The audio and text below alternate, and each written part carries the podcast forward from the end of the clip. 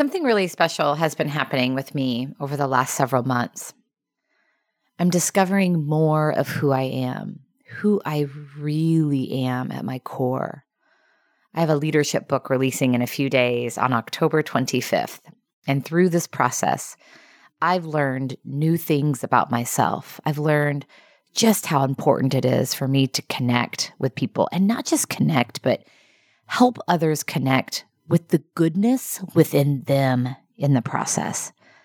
I get so much energy from encouraging and highlighting the goodness in others and giving them a space to tell their story.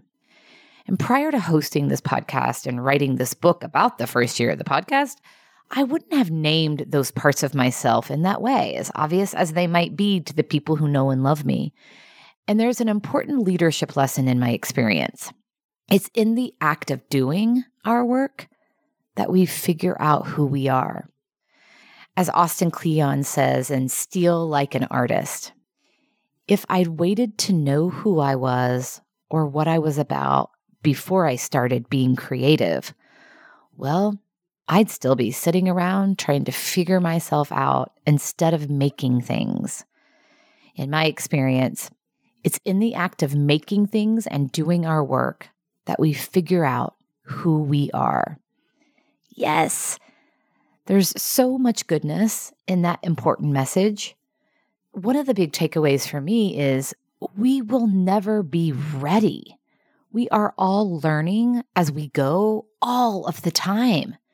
Nobody has it figured out because we're not supposed to. The figuring it out and uncovering of new things only comes from the experiencing, the trying, the putting ourselves out there.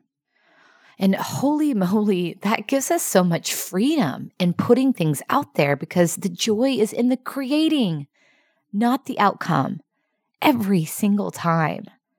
So here's to you learning as you are doing. Give yourself grace, my friend, in the midst of the making and the doing.